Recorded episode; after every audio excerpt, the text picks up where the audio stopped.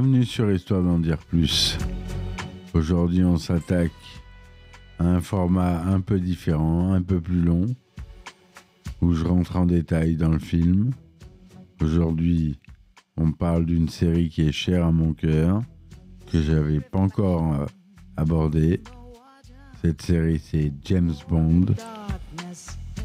Et on va commencer par un de mes préférés, GoldenEye. Allez, c'est parti, mon petit qui.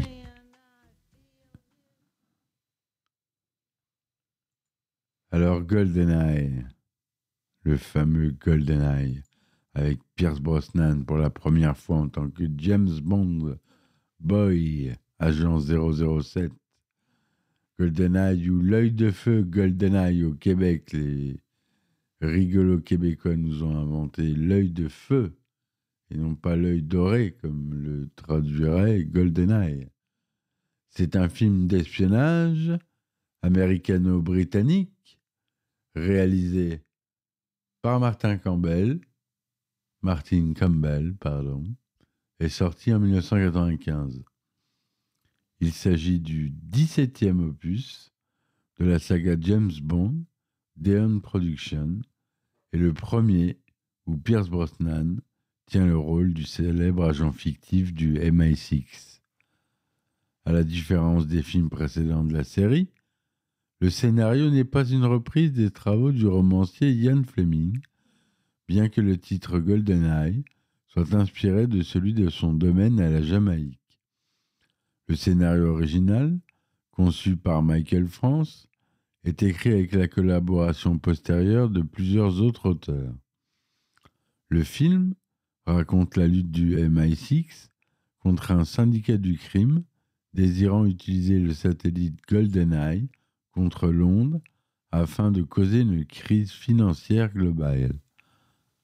GoldenEye est sorti après des conflits légaux, obligeant la série à un hiatus de six ans, durant lequel Timothy Dalton démissionne de son rôle de James Bond pour être remplacé par Pierce Brosnan. M est également remplacé par l'actrice Judy Dench, qui deviendra ainsi la première femme à jouer ce personnage. C'est le premier film de la série réalisé après la chute de l'URSS et à la fin de la guerre froide, ce qui fournit évidemment la trame de fond de l'histoire. Le film est salué pour la plupart des critiques et obtient de très bons résultats au box-office, dépassant les films tournés avec Timothy Dalton. Moi non plus, c'est pas mes préférés. Mais il y en a quelques-uns avec d'autres acteurs qui sont bons. Il est vu par les critiques comme une modernisation de la série, et l'acteur Pierce Brosnan considéré comme une avancée par rapport à son prédécesseur. GoldenEye a également reçu deux nominations aux BAFTA Awards dans les registres meilleurs effets spéciaux, on en reparlera, et meilleur son. Donc à la réalisation, c'est Martin Campbell qui s'y colle. À la musique, on a un Français, copain de Luc Besson, très célèbre Français, Eric Serra. En acteurs principal, principaux, pardon, oh là là, Pierce Brosnan dans le rôle de James Bond, Sean Bean, Isabella Scorupo, Fam Jensen, Alan Cumming. C'est produit par la Ian Production. Le film dure 130 minutes. Et il est résumé ainsi. En 1986, à Arkhangelsk, dans une fabrique d'armes chimiques, cachée dans un impressionnant barrage, l'Union soviétique n'a plus sa grandeur d'antan, mais possède toujours un important complexe militaro-industriel. James Bond a pour mission de rejoindre son collègue et ami Alec Trevelyan, matricule 006, déjà infiltré, puis de faire exploser l'usine. Un avion léger survolant les lieux dévoile le barrage, sur lequel une grille de sécurité s'ouvre et laisse passer un homme, courant, habillé en noir avec des rangers. Il s'approche du bord, se harnache et effectue un saut élastique dans le plus grand silence. Arrivé au maximum de l'élasticité de la corde, il tire le grappin à l'aide d'un pistolet spécialement conçu et se pose sur une petite plateforme servant de sortie au conduit d'aération. Avec une, une sorte de pistolet laser, il découpe un passage et son regard est déterminé. On découvre enfin son visage lorsqu'il fait la rencontre d'un soldat russe lisant un journal dans les toilettes, qu'il frappe d'un fort coup de poing et lui déclare avec humour Je vous demande pardon, j'ai oublié de frapper. Il s'agit évidemment de James Bond. Il retrouve 006 comme prévu dans un débarras peu éclairé. Passant par un conduit, ils arrivent dans un laboratoire où Trevelyan abat un scientifique sans aucun sentiment. Celui-ci aurait sûrement alerté la sécurité. L'infiltration se déroule parfaitement jusqu'au moment où le duo pénètre dans la salle des réservoirs. Après le décollage de la porte, les deux agents parviennent dans une salle vidée de ses gardes. Bond trouve cela trop facile, mais lorsque Trevelyan réinitialise le code d'entrée afin de verrouiller la porte de l'intérieur, l'alarme de sécurité retentit. La garnison militaire du complexe intervient, sous le commandement du colonel Arkady Oroumov. La porte étant bloquée, les soldats ouvrent le feu sur une vitre blindée à l'AKS 74, en réalité des Noriko type 56-1 grimés, et en viennent rapidement à bout. Les soldats pénètrent alors dans la salle par la baie vitrée brisée et descendent les escaliers en métal. Alec fait feu sur les premiers soldats présents dans la salle avec son pistolet, puis, dès qu'il se vide, récupère un fusil automatique tout en échangeant calmement des blagues avec James. Pendant qu'Alex contient l'invasion, Bond place sur les réservoirs les mines adhésives qu'Alex lui avait données en lui en demandant de les régler à six minutes. La porte verrouillée et dynamitée, Bond dit alors en plaisantant Ferme la porte, Alec. Le vent souffle. Mais celui-ci ne répondant pas, et un silence glacial envahit la salle. S'approchant prudemment, James lance un regard en dehors des réservoirs et comprend le dramatique de la situation. L'ambiance devient alors quasi humoristique, enfin, qui était jusqu'alors quasi humoristique, s'éteint. Alec est détenu à genoux face au colonel Orumov qui braque sur lui un Marakov PM. Mettant en joue Bond, les soldats attendent des ordres pour tirer. Désespéré, 006 dit à James de finir le travail, tandis qu'Orumov lance un ultimatum de 10 secondes à James pour qu'il se rende. Face à la nouvelle tournure des événements, Bond règle les, détonateurs sur 3 minutes afin d'être sûr de l'achèvement de la mission, quoi qu'il se passe. Alors qu'il s'avance vers Orumov les mains en l'air, Alex s'exclame Pour l'Angleterre, James, et se fait abattre par le colonel. Tous les soldats se mettent alors à tirer sur Bond, mais l'espion réussit à se couvrir à temps. Orumov fait cesser les hostilités par crainte que les réservoirs, le script précise que ces derniers contiennent un gaz neurotoxique mortel, soient touchés et demande une dernière fois à Bond de se rendre. Bond ne l'écoute pas et s'avance vers la droite en se protégeant derrière un chariot roulant de barils chimiques. Ce qui fait sourire Orumov. La tension est à son comble avec un soldat qui tire par nervosité. Orumov là-bas froidement pour l'exemple. Il aurait pu faire exploser les barils.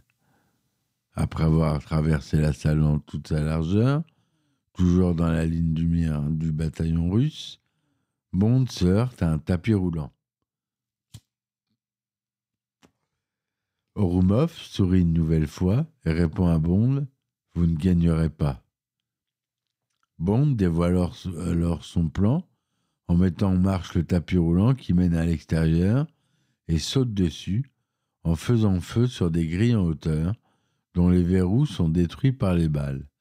Celles-ci s'ouvrent et libèrent des dizaines de barils qui tombent sur les soldats russes en pleine panique. Bond se retrouve à l'extérieur par un temps d'hiver ensoleillé. Un appareil civil léger se prépare à décoller sur la piste d'aviation attenante. Après avoir vidé son chargeur pour arrêter les premiers soldats qui sortent des hangars, il se met à courir vers l'avion. Réussit à s'introduire dans le cockpit alors que deux motos militaires tout-terrain se lancent à sa poursuite. Durant la bagarre avec le pilote, Bond tue le premier motard par un coup avec le Marakov du pilote, mais tous les deux sont ensuite éjectés du poste de pilotage. Le pilote, dont la forte corpulence tend vers l'humour, tombe et se retrouve percuté par le deuxième motard qui effectue un vol plané. Bond vole la moto de celui-ci et se lance désespérément à la poursuite de sa seule échappatoire. Orumov devine que Bond n'aura pas le temps de rattraper l'avion et dit à ses soldats d'attendre. Effectivement, l'avion arrive en bout de piste en même temps que la moto, mais au lieu de s'arrêter, Bond s'élance aussi dans le vide. L'avion tombe dans le gouffre et Bond en chute libre, sans parachute, parvient à le rejoindre. Il se précipite sur le manche à balai et fait lentement redresser l'avion. Au moment où l'écrasement semble inévitable, l'avion réapparaît derrière la montagne et survole le complexe qui explose. Le générique musical commence. Générique qu'on a écouté en intro d'ailleurs. Puis vient une scène, neuf ans après les événements d'Arkhangelsk, conduisant une fameuse Aston Martin DB5 gris métallisé, légendaire, sur une route montagneuse de la Riviera française, accompagné d'une employée du MI6 chargée de l'évaluer sur sa conduite. Bond se fait doubler par une Ferrari rouge F355 dont la charmante conductrice souhaite visiblement s'amuser. Une course-poursuite s'engage alors, mettant en compétition les talents de conducteur des deux pilotes et les performances mécaniques des voitures. Après avoir frôlé un, groupe de cyclistes, Caroline, l'évaluatrice, ordonne à Bond d'arrêter le véhicule, qui obéit galamment. Profitant de cet instant de calme et d'intimité, il use ensuite de son charme légendaire pour l'obtention d'une bonne note. En contrebas de la route se dessine Monaco. S'en allant passer une soirée au casino, Bond remarque sur le parking la Ferrari rouge avec laquelle il avait fait la course. Il rencontre sa propriétaire lors d'une partie de baccarat qui le rejoint et remporte, ce qui agace l'inconnu. Durant la présentation et la conversation qui s'ensuit, Bond est surpris de constater que la jeune femme georgienne accompagne un amiral canadien bien plus âgé qu'elle. Il commence une investigation avec une monolunette spéciale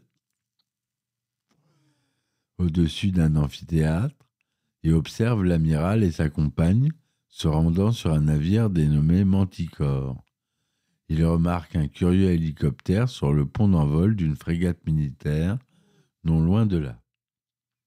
Après l'envoi des données, Moni Penny, secrétaire de MOMI6, le contacte et lui annonce que la femme qu'il a rencontrée est Xenia Onatop, ancienne pilote de chasse soviétique et aujourd'hui en relation avec le syndicat du crime, Janus, basé à Saint-Pétersbourg tandis que Bond s'en va,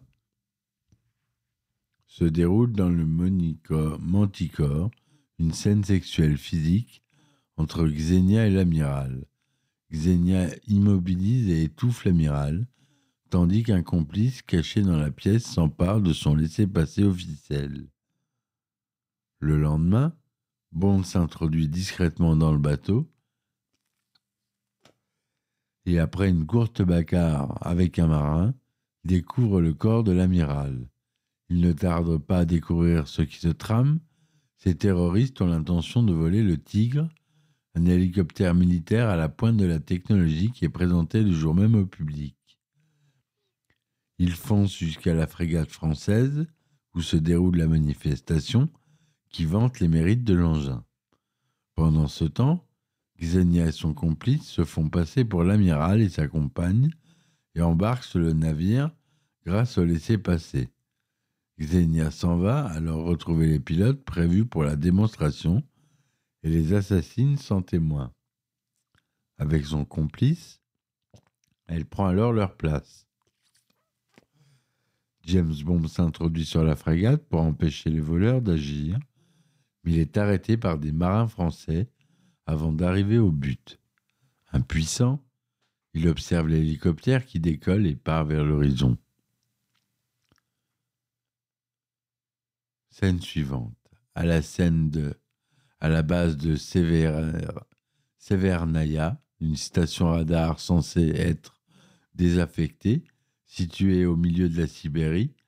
En réalité, c'est un centre de contrôle militaire qui appartient à la division russe Espace et qui veille sur les deux armes satellites de classe GoldenEye, baptisées Petya et Misha. À l'intérieur, Boris Grishenko, l'un des programmeurs qui y travaille, s'amuse à bloquer l'ordinateur d'une de ses collègues, Natalia Simonova. Quand celle-ci remarque le piratage, elle devine rapidement le coupable.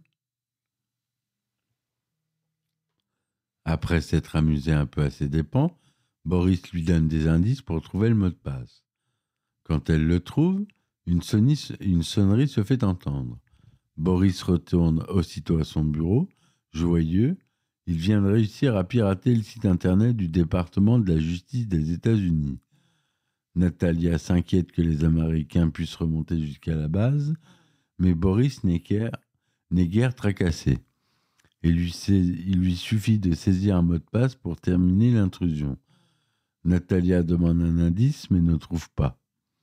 Le piratage accompli, Boris se lève et annonce sa victoire à tous en clamant Je suis bien invincible.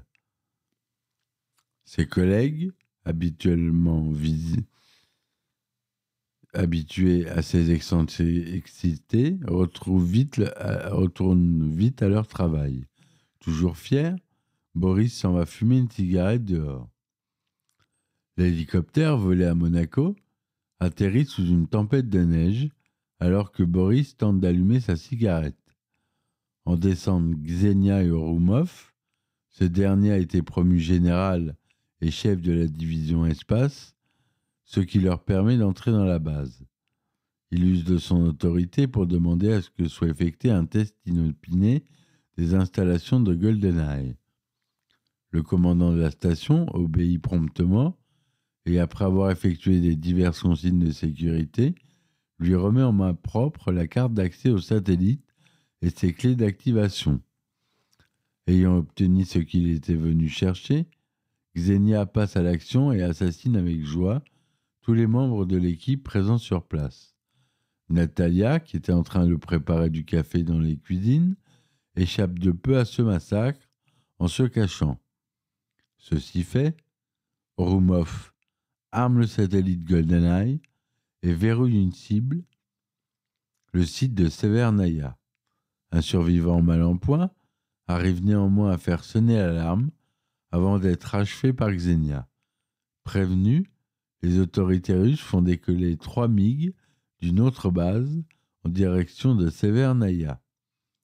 Le signal de détresse est aussi intercepté par le MI6. Les terroristes partis Natalia sort de la cuisine et assiste au compte à rebours final avant l'activation d'un des satellites GoldenEye. L'arme spatiale génère une puissante impulsion électromagnétique qui la détruit entièrement, fait sauter tous les appareils de la station radar et dérègle les instruments de vol des MiG. Deux explosent en plein ciel, tandis que le troisième s'écrase sur l'antenne parabolique de la station. Elle s'effondre en transperçant le toit du bâtiment, manquant de peu de tuer Natalia, mais lui permettant de s'échapper de l'édifice. N'étant pas trouvé Boris parmi les victimes du massacre, elle essaye de le trouver dehors sans succès. Elle décide alors de s'enfuir grâce à un traîneau. À Londres, dans le QG du MI6, peu avant la destruction de Severnaya, James Bond est en présence de M, Tanner, Q et Money Penny. Après une coutumière mais cette fois infructueuse tentative de charme auprès de Money Penny, James fait la connaissance de sa nouvelle supérieure. Le briefing ne tarde pas. Tanner expose les faits. Ils ont capté un signal de détresse venant de la station Severnaya et ont découvert avec l'un de leurs satellites la présence de l'hélicoptère Tigre. Le MI6 a d'abord pensé que cette base pouvait être une station au sol d'un système d'armes basé dans l'espace, mais croyait que les Russes n'avaient pas la finance ni la technologie requise pour ce complexe. Au milieu du briefing, le groupe assiste à l'activation des, des, satellites GoldenEye qui explosent et génèrent son impulsion électromagnétique. Deux satellites à proximité sont mis hors d'usage. Quand un autre réussit à reprendre le contact visuel, le complexe est détruit. En effectuant un zoom, Bond découvre un survivant dans le décombre, M met fin au briefing et souhaite voir Bond dans son bureau. Après un échange verbal, où chacun exprime ses quatre vérités, M donne à Bond l'ordre à Bond de se rendre en Russie pour en savoir plus sur GoldenEye. Il passe auparavant chez Q, qui lui présente les nouveaux gadgets mis à sa disposition, comme un stylo explosif ou une ceinture à python. Il part en avion pour Saint-Pétersbourg, où il doit rencontrer un certain agent de la CIA, Jack Wade. Au même moment, à Saint-Pétersbourg, le général Orumov ment au ministre de la Défense Mishkin sur l'affaire Severnaya et l'existence d'un autre satellite GoldenEye. Il va jusqu'à présenter sa démission pour appuyer ses dires. Le Conseil le croit et refuse cordialement cette dernière. Après que James a pris contact avec Jack Wade à Saint-Pétersbourg, ce dernier lui suggère d'interroger Valentin Zulowski, un ancien officier du KGB devenu mafieux et concurrent de Janus. Bien qu'il ait été passé par le passé tirer une balle dans le genou, volé la voiture et séduit la femme de ses hommes, Bond décide d'aller l'interroger. Pendant ce temps, Natalia a réussi à trouver Boris via un réseau informatique. Il se donne rendez-vous à l'église de Smolensk mais lorsque Natalia arrive, Boris est accompagné par Xenia. Dans le bar cabaret de Valentin, Bond prend ses précautions en braquant son arme dans le dos de Valentin avant tout dialogue. Zukowski devine qu'il s'agit d'un agent britannique par le son de son Walter PPK 7,65 mm. Peu avant que ses sbires ne mettent Bond en joue, après une discussion tendue et un accord financier, Bond obtient un rendez-vous avec Janus. Le soir même, au lieu indiqué au terme, un violent et sulfureux affrontement oppose Xenia, émissaire de Janus. Vainqueur, 007 lui ordonne de le mener à Janus. Le lieu où ils arrivent en pleine nuit est sinistre. C'est un parc où sont stockées d'anciennes statues datant de l'ère soviétique. Après avoir assommé Onatop, Bond se met en route, arme au poing. Des bruits discrets laissant à supposer qu'on le surveille. Un homme sort alors d'une porte éclairée. C'est le coup théâtre du film, car il s'agit d'Alec Trevelyan, l'agent du MI6 et ami de Bond, qui était censé avoir péri neuf ans plus tôt. Il commence une diatribe revancharde envers Bond et l'Angleterre. Les raisons de sa haine sont simples. Ses parents étaient des Cosaques de Lienz et qui ont subi la trahison britannique en 1945 et furent envoyés à la mort en les laissant aux mains des sbires de Staline. Les brûlures sur son visage sont dues à l'explosion des mines que Bond avait avancées de trois minutes à Arkhangelsk. Et après cette discussion, Bond met Trevelyan en joue quand il s'exclame C'est l'heure où le pub ferme, dernier appel, qui était la phrase code pour que ces hommes demain endorment James avec une fléchette anesthésique. Bond s'écroule. Il se réveille dans le cockpit du Tigre, ligoté à l'avant, avec la seule témoin qu'il reste de l'affaire, Natalia, qui hurle pour le réveiller. Deux missiles Mistral sont tirés automatiquement d'hélicoptère, comme cible l'hélicoptère lui-même. Avec l'énergie du désespoir, Bond frappe le bouton d'éjection du siège avec sa tête, le cockpit s'envole, l'hélicoptère explose et les parachutes s'ouvrent. À l'atterrissage, des soldats de la mer russe arrivent et les entourent. James et Natalia sont incarcérés dans une prison militaire afin d'y être interrogés par le ministre de la Défense, Mishkin. Quand l'interrogatoire commence, Bond joue la carte d'humour sans résultat. Puis la discussion s'envenime jusqu'à ce que Natalia y mette un terme en révélant au ministre tout ce qu'elle sait, notamment que c'est le général Ouroumov qui a déclenché l'arme et détruit Savernaya. C'est alors qu'Ouroumov fait éruption dans la salle en protestant que c'est à lui de mener l'enquête et d'interroger les témoins. Le ministre lui refuse ce droit au vu des révélations qu'il vient d'apprendre. La situation dérape.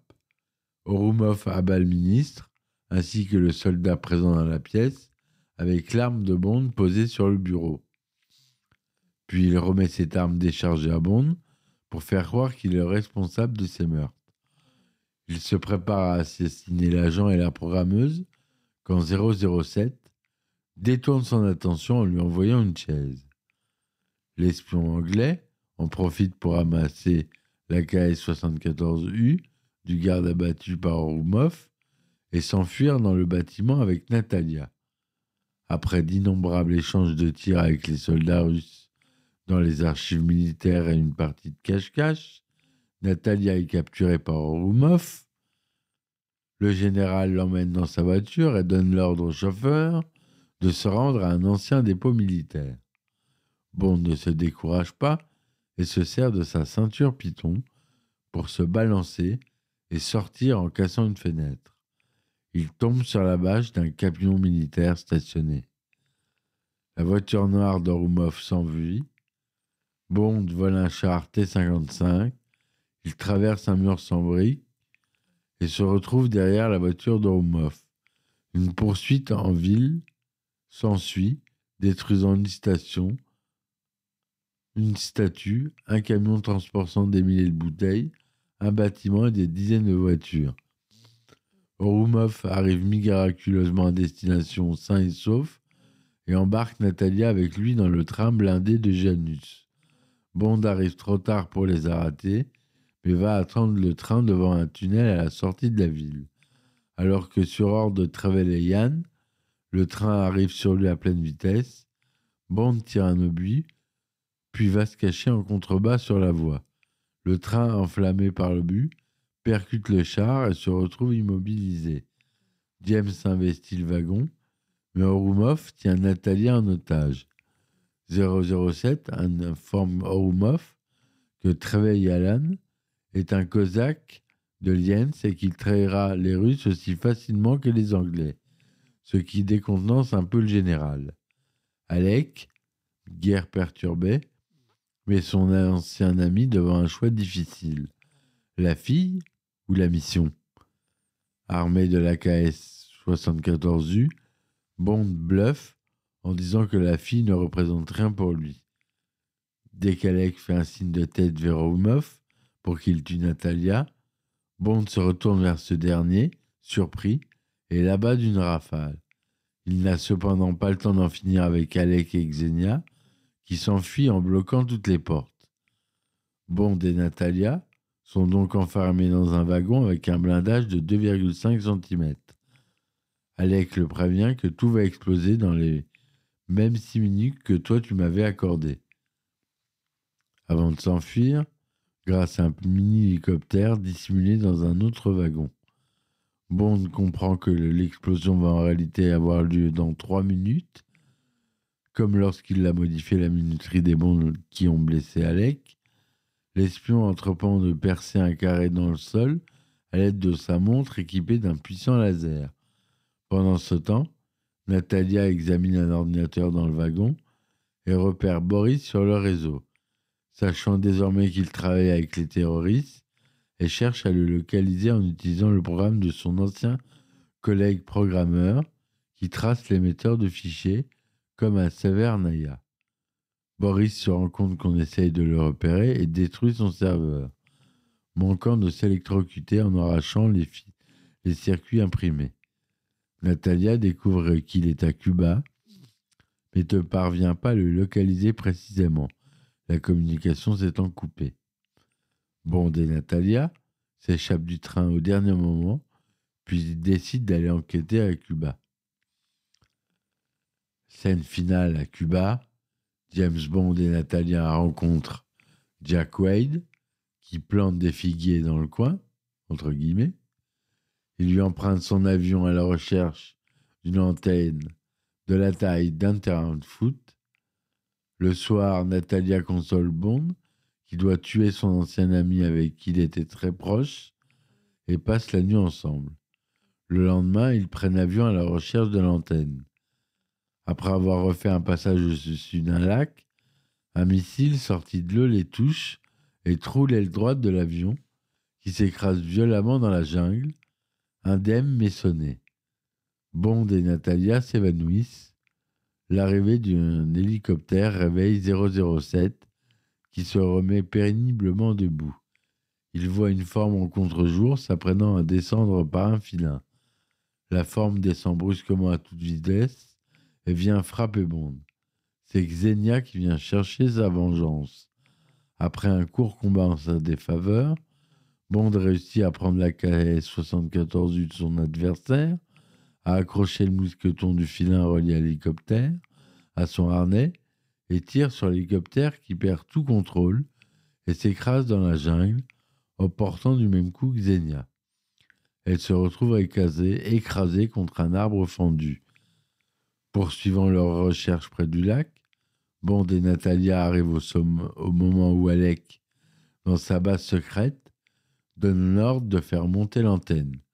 Le lac est alors vidé devant leurs yeux, et la parabole dissimulée sous l'eau s'élève et prend position immense. Cherchant une entrée, ils se font repérer et tirer dessus, ce qui les fait tomber sur la surface bétonnée et extrêmement glissante du lac artificiel. Ils évitent de justesse une chute mortelle dans le conduit d'évacuation grâce à Bond qui réussit à prendre pied sur le contre-rebord. Ils sont chanceux dans leur malheur car ce conduit dissimule une entrée vers la base de Janus. Le complexe est similaire à celui de Severnaya, mais en plus placieux et plus moderne. Il y a trois étages soutenus par des piliers, permettant une vue de toutes parts par la, salle de contrôle dotée d'un immense écran relié au deuxième GoldenEye. Natalia s'en va discrètement reprogrammer le satellite de façon qu'il rentre dans l'atmosphère et se désintègre, mettant fin à la menace terroriste, tandis que Bond part placer des mines télécommandées sur des réservoirs de carburant. Mais il se fait surprendre et capturer. Amené devant Alec, ce dernier devine aussitôt que Bond n'est pas venu seul et demande où, se trouve la fille. Les soldats ne tardent pas à la repérer et à la déloger. Elle a réussi cependant à exécuter la manœuvre qu'elle a programmée. Trevelyan dévoile fièrement son plan à Bond.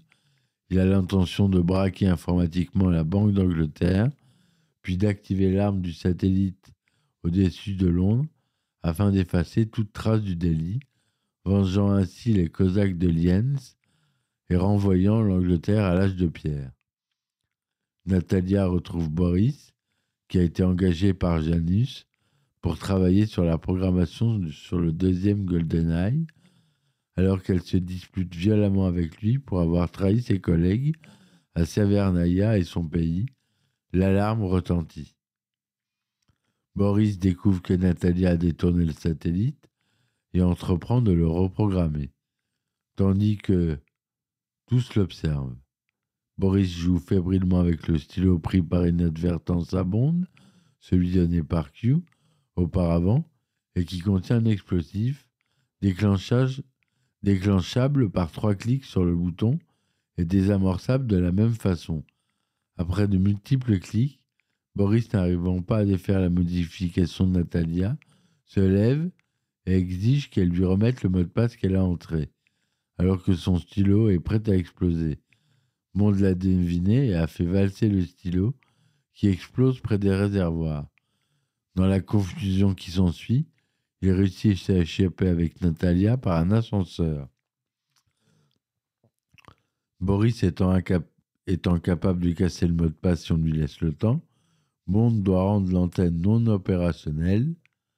Natalia se charge d'avertir Jack Wade, prend en otage le pilote d'un hélicoptère, tandis que James se dirige vers le centre de la parabole. Alec le poursuit par un téléphérique, fou furieux. Après que tous deux ont vidé leurs armes, ils se retrouvent dans le noyau de l'antenne. Peu de temps après, Bond a réussi à bloquer une chaîne motrice avec une barre en fer. Commence alors une très violente altercation à main nue avec son ancien ami, qui les mène jusqu'à une petite plateforme de 2 mètres de diamètre, à 50 mètres au-dessus du fond du lac artificiel. Au terme du duel, Alec bascule dans le vide, mais Bond le retient par le pied droit. Sachant pertinemment ce qu'il attend, Alec demande pour l'Angleterre, James? Pour savoir au nom de quoi Bond va agir, ce à quoi l'espion répond Non, pour moi, avant de lâcher Alec dans le vide. Ce dernier survit néanmoins à sa chute.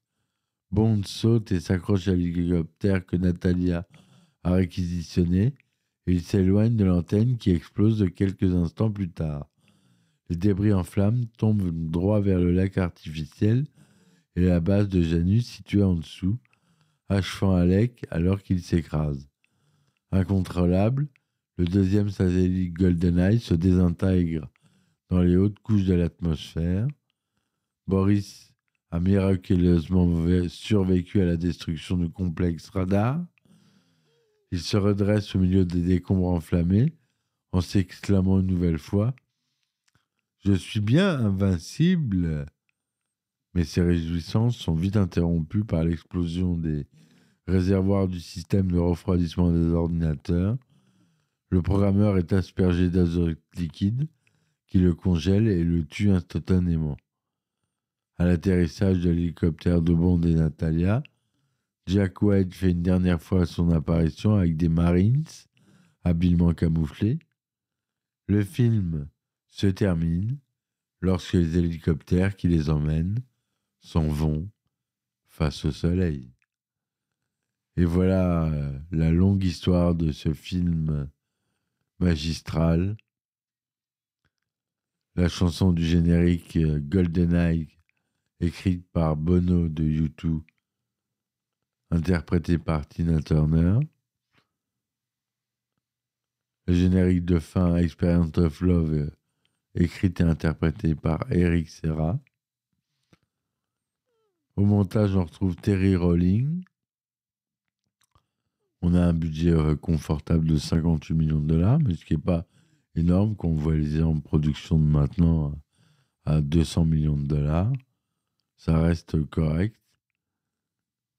C'est tourné en anglais avec du russe et de l'espagnol. En couleur, son Dolby Digital DTS de 35e en 35 mm on l'a dit, dure 130 minutes. La première mondiale a eu à New York le 13 novembre 1995. Le 17 novembre 1995 en sortie nationale. Et en France, le 20 décembre 1995.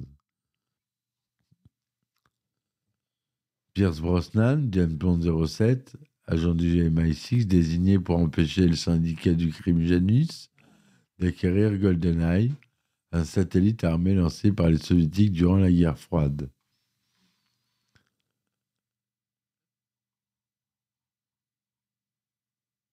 Permis de tuer, le précédent film de la série fit des résultats insuffisants au box-office américain. La série semblait s'essouffler, accusant son âge. Autre ombre au tableau, en 89, la société de distribution de la série, MGMUA, a été vendue au groupe de diffusion australien Kintex, qui voulut lui-même fusionner la compagnie avec Pathé. Dans Jack, maison mère du producteur habituel de la série Anne, basé ensuite en Suisse, poursuivi en justice MGNUA, car le catalogue de films de la série avait été licencié à Pathé, qui avait prévu de diffuser les précédents épisodes sur la télévision dans plusieurs pays à travers le monde, le tout sans l'approbation de Dan Jack. Ces conflits légaux retardèrent le film pendant plusieurs années. Excusez-moi. Version alternative. Le film dut être coupé pour une notification PG-13 aux États-Unis. Dans la scène où 006 est tué, on voit à l'origine l'impact de la balle sur la tête. Quand Xenia tire sur le personnel de la station de Severnaya, il y avait à l'origine plus d'images de massacre. Le coup du lapin, porté par Bond sur Xenia, est absent, mais à cause du BBFC et non du MPAA, le BBFC s'est opposé à cette action et le réalisateur Martin Campbell ne voulait pas faire deux versions de la scène pour les États-Unis et le Royaume-Uni, donc il coupa pour les deux. Le BBFC, c'est l'équivalent de la censure pour l'Angleterre, hein, le MPAA pour les USA. La mort de Xenia a été raccourcie. La version britannique du DVD édite la scène où Natalia essaye de frapper Xenia avec une branche, mais reçoit un coup de tête de Xenia qui lui dit Attends, attends ton tour. La phrase est dite, mais le coup de tête a été enlevé. En outre, il manque le coup de genou de Bond dans l'oreille de Trevlan durant le combat dans le noyau de l'antenne. L'édition spéciale britannique du DVD du film sorti le 2 mars 2001, inclut Lord ou Onomanop, Onatop, pardon, indique à Natalia Attends ton tour, pendant qu'elle en sert Bond. L'édition finale britannique du DVD est coupée et notifiée film interdit aux moins de 15 ans. Le film a reçu des coupes par la MPA et la BBFC. Certaines de ces dernières sont absentes de la prétendue Édition finale non coupée, DVD sorti en 2006. Tandis que ces conflits juridiques se poursuivirent pour la jeunesse du film, Timothy Dalton est encore prévu pour incarner Bond dans le prochain film, comme le stipulait son contrat sur trois films. La pré-production commença en mai 90 par une ébauche d'histoire écrite par Alfonso Ruggiero Jr. et Michael G. Wilson. À l'origine, les producteurs avaient tenu à ne pas employer le désormais vieillissant Richard Maybaum, auteur des scripts des nombreux films de la série.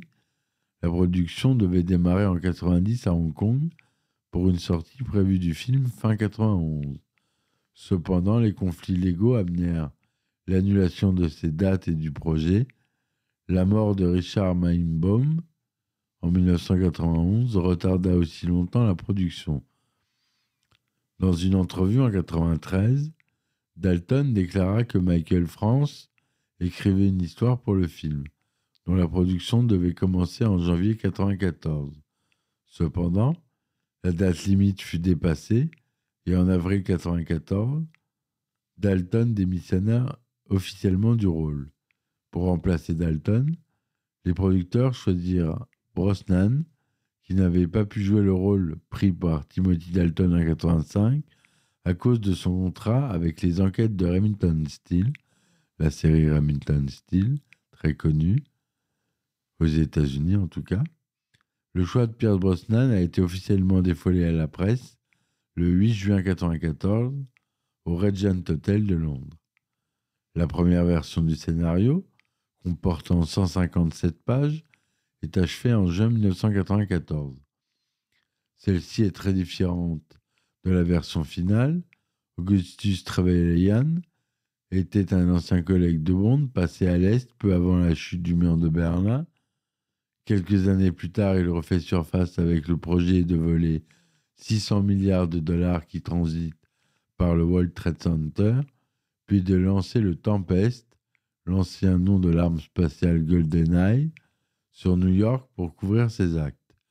La scène d'ouverture se déroule dans un train pour se terminer sur le toit de celui-ci. Bond projette son Aston Martin contre un hélicoptère ennemi. En plus du centre de contrôle des armes spatiales, la base de Severnaya comporte des silos à missiles. Bond devait infiltrer Lubyanka, siège du KGB. Une autre scène dans laquelle 007 s'échappe d'un centre d'essai nucléaire au Kazakhstan sera partiellement reprise dans Le Monde ne suffit pas. Bond affronte également un, hélicoptère équipé d'une scie circulaire au cours d'une poursuite en ski. Cette idée sera aussi reprise pour Le Monde ne suffit pas. Une poursuite à cheval au milieu d'une ville et la fuite de 007 sur un lac gelé étaient également prévues. Le général Pushkin, présent dans Tuer n'est pas joué, devait apparaître dans le film. GoldenEye a été produit par la société de Albert R. Broccoli et On Production. Avec la détérioration de la santé d'Albert Broccoli, il est mort sept mois après la sortie du film. Sa, sa fille, Barbara Broccoli, le décrivit comme une partie de banquette dans la production du film bien que possédant toujours beaucoup d'influence.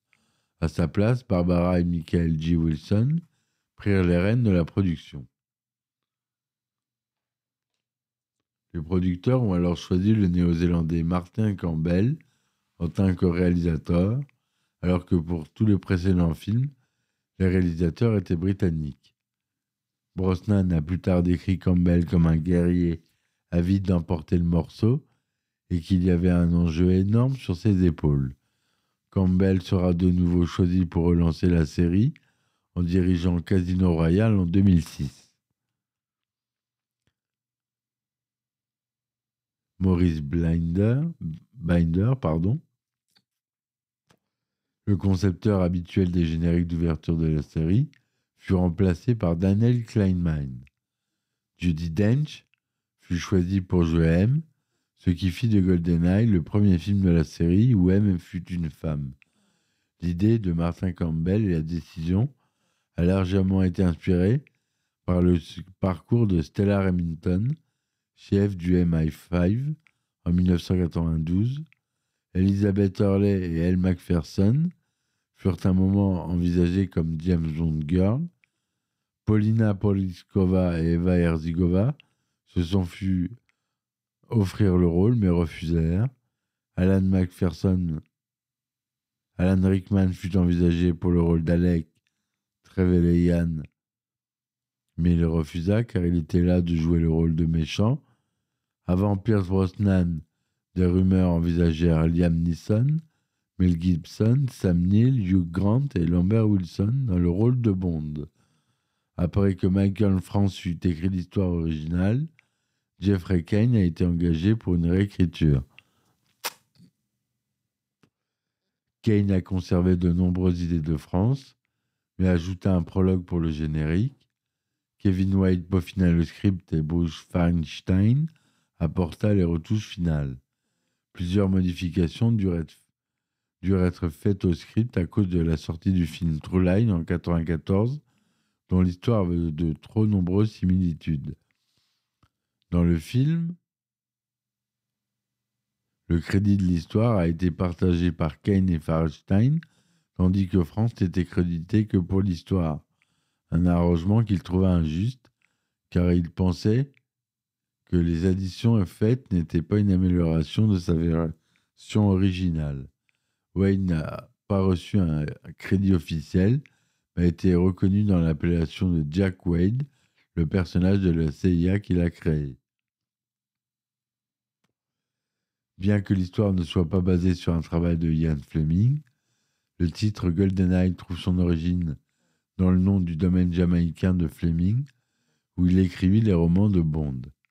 Fleming a donné un certain nombre d'origines pour le nom de son domaine, incluant le refait dans un œil d'or de Carson McMullers et l'opération GoldenEye, un plan d'urgence de Fleming, lui-même développé durant la Seconde Guerre mondiale en cas d'invasion nazie en Espagne.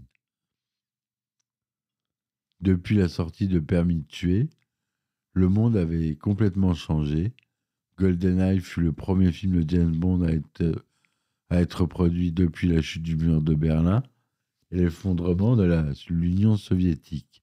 Cette conjoncture autorisa le tournage du film en Russie pour la première fois, alors que plusieurs autres films étaient censés s'y dérouler.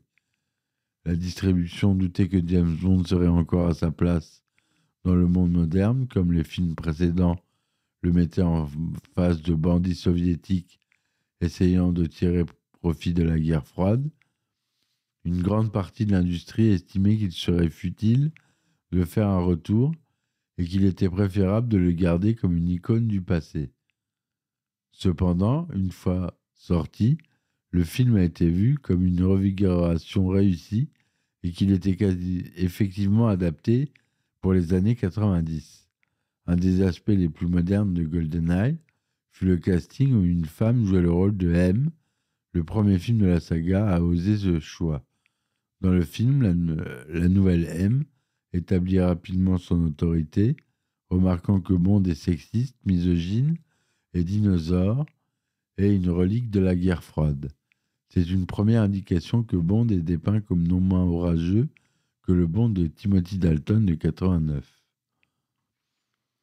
Le tournage commença le 16 janvier 1995 et dura jusqu'au 6 juin. Les producteurs ne purent pas utiliser les studios de Pinewood habituels, car ceux-ci étaient déjà réservés pour le film Lancelot le premier chevalier. À la place furent choisis une ancienne usine de Rolls-Royce à l'aérodrome de Leadfetsen, avec des hangars aménageables en studio à perte de vue, qui fut innové Levetsen Studio et qui s'avère utile par la suite pour compléter les nombreuses scènes tournées en extérieur. Les producteurs dirent plus tard que les Pinewood Studios n'auraient de toute façon pas été assez vastes. En janvier, les scènes de la montée de l'antenne parabolique furent tournées par une équipe réduite à Porto Rico, où se trouve le radiotélescope d'Arecibo, utilisé dans le, dans le cadre du programme SETI, la recherche euh, d'extraterrestres et ensuite aperçu dans le film Contact de 97, que j'ai fait en podcast, je vous invite à écouter, de Robert Zemeckis, et également l'épisode Little Green Man de la série X-Files. En février, la poursuite de voiture du début du film fut tournée par une seconde équipe dans le sud de la France, tandis que dans le même temps, la première équipe tournait à Monte-Carlo les scènes du casino et celle de la démonstration de l'hélicoptère Tigre dans le port de Monaco sur le port de la frégate, la frégate Lafayette. La marine française a permis l'entière utilisation de la frégate et de son nouvel hélicoptère, l'Eurocoptère Tigre, à la production. Le gouvernement français a également permis l'utilisation des logos de la marine pour la campagne promotionnelle du film Cependant, les producteurs ont eu un conflit avec le ministère de la Défense sur l'opposition de Brosnan aux essais nucléaires français et sur sa participation à Greenpeace. En conséquence, la première française du film a été annulée. En mars, une autre équipe se charge de tourner en Suisse la scène d'ouverture du film où l'on voit James Bond sauter du haut du barrage de Contrat. En avril, toute l'équipe se rendit à Saint-Pétersbourg pour la scène de poursuite en char La distance utilisée pour cette poursuite dans les rues a été montée en studio à Levetsen. Certaines scènes de rue de Saint-Pétersbourg ont été filmées à Londres.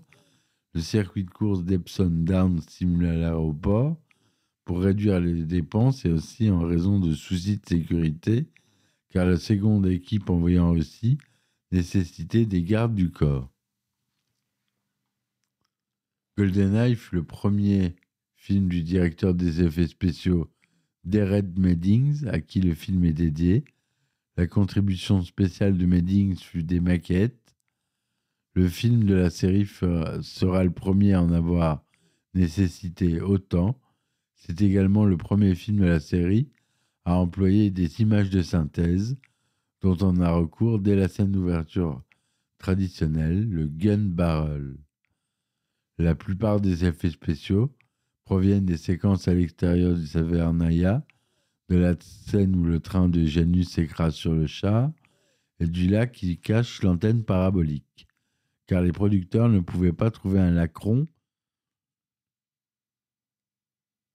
au Porto Rico.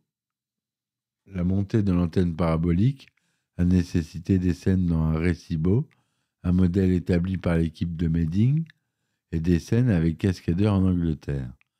En février 1995, le célèbre cascadeur Rémi Julien, qui a notamment travaillé sur Taxi, mais sur plein d'autres James Bond, a tourné dans le sud de la France la scène où une Ferrari F355 rivalise avec la Stone Martin DB5 de Bond. Rémi Julien compara la poursuite comme une lutte entre un véhicule aux lignes élégantes, ancien et vulnérable, et une voiture de course. La poursuite a dû être méticuleusement planifiée car les voitures sont très différentes. Des clous ont dû être fixés aux pneus de la F355 pour le dérapage et pendant une prise où les véhicules devaient se dépasser, les deux voitures se sont heurtées.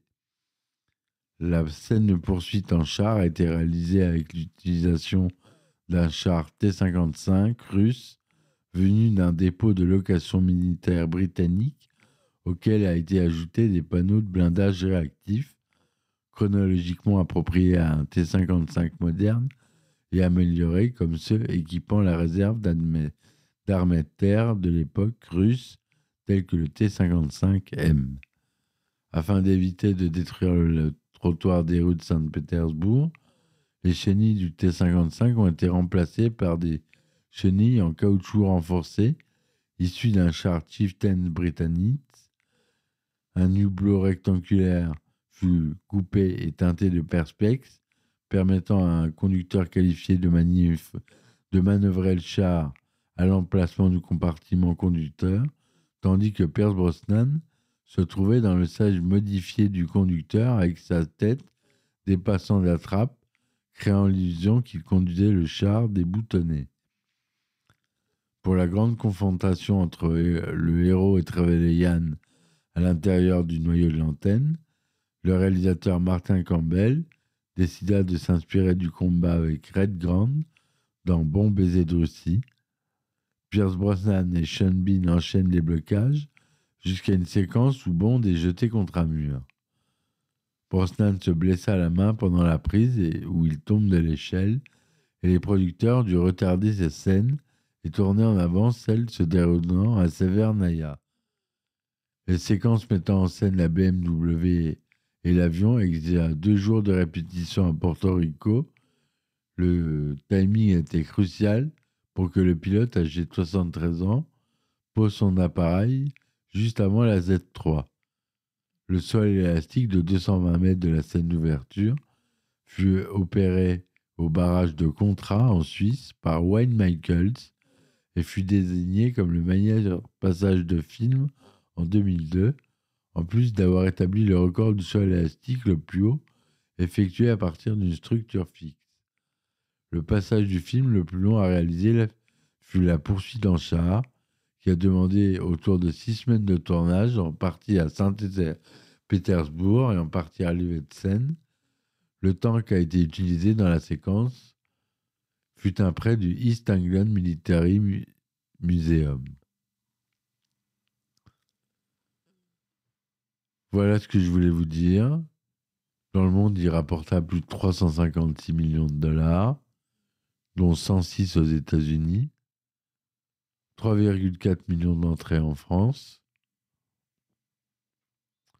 C'est beaucoup. Il y a encore beaucoup de choses à dire sur ce film, mais je vais m'arrêter là. Il y a eu des jeux vidéo, des bandes dessinées, un jeu vidéo sur Nintendo 64 qui est très célèbre. Très célèbre pour euh, ceux qui sont adeptes des jeux vidéo, qui sont un peu comme moi. Ben, je suis pas un gros adepte, mais j'aime le rétro gaming et GoldenEye est un super jeu pour Nintendo 64. Bref, voilà ce que je voulais vous dire, mes amis, sur ce film. C'est un format, vous l'avez vu, beaucoup plus long. Je rentre en détail dans l'histoire. J'espère que ce format vous aura plu. On appelle ça non plus une chronique, mais histoire de James Bond, GoldenEye. Retrouvez-moi vite sur mes différentes plateformes. N'oubliez pas qu'à la fin du mois, si vous n'accédez plus à mon podcast, vous pouvez le faire à travers une autre plateforme, n'importe laquelle. Vous tapez Histoire d'en dire plus podcast et vous aurez à disposition Google Podcast, Apple Podcast, Google, euh, Spotify, Deezer, Amazon, Spreaker, SoundCloud, PodCloud, etc., etc. Et j'en oublie. Si vous voulez me supporter, vous pouvez toujours, avec mes liens, mes différents liens que je vous mets en description, vous avez le droit des épisodes inédits, des anecdotes de tournage euh, quelquefois hilarantes. Voilà, j'espère que cette chronique, cette histoire vous aura plu. Je vous dis à très vite et ciao ciao histoire d'en dire plus.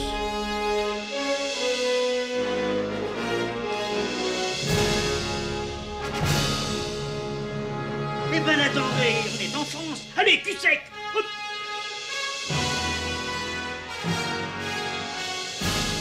Personne ne peut le croire et pourtant c'est vrai, ils existent, ils sont là, Tarnatata.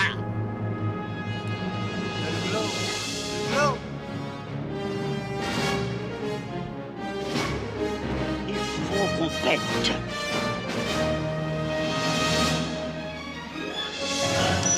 Voyons, circuit branché, convecteur temporel temporisé,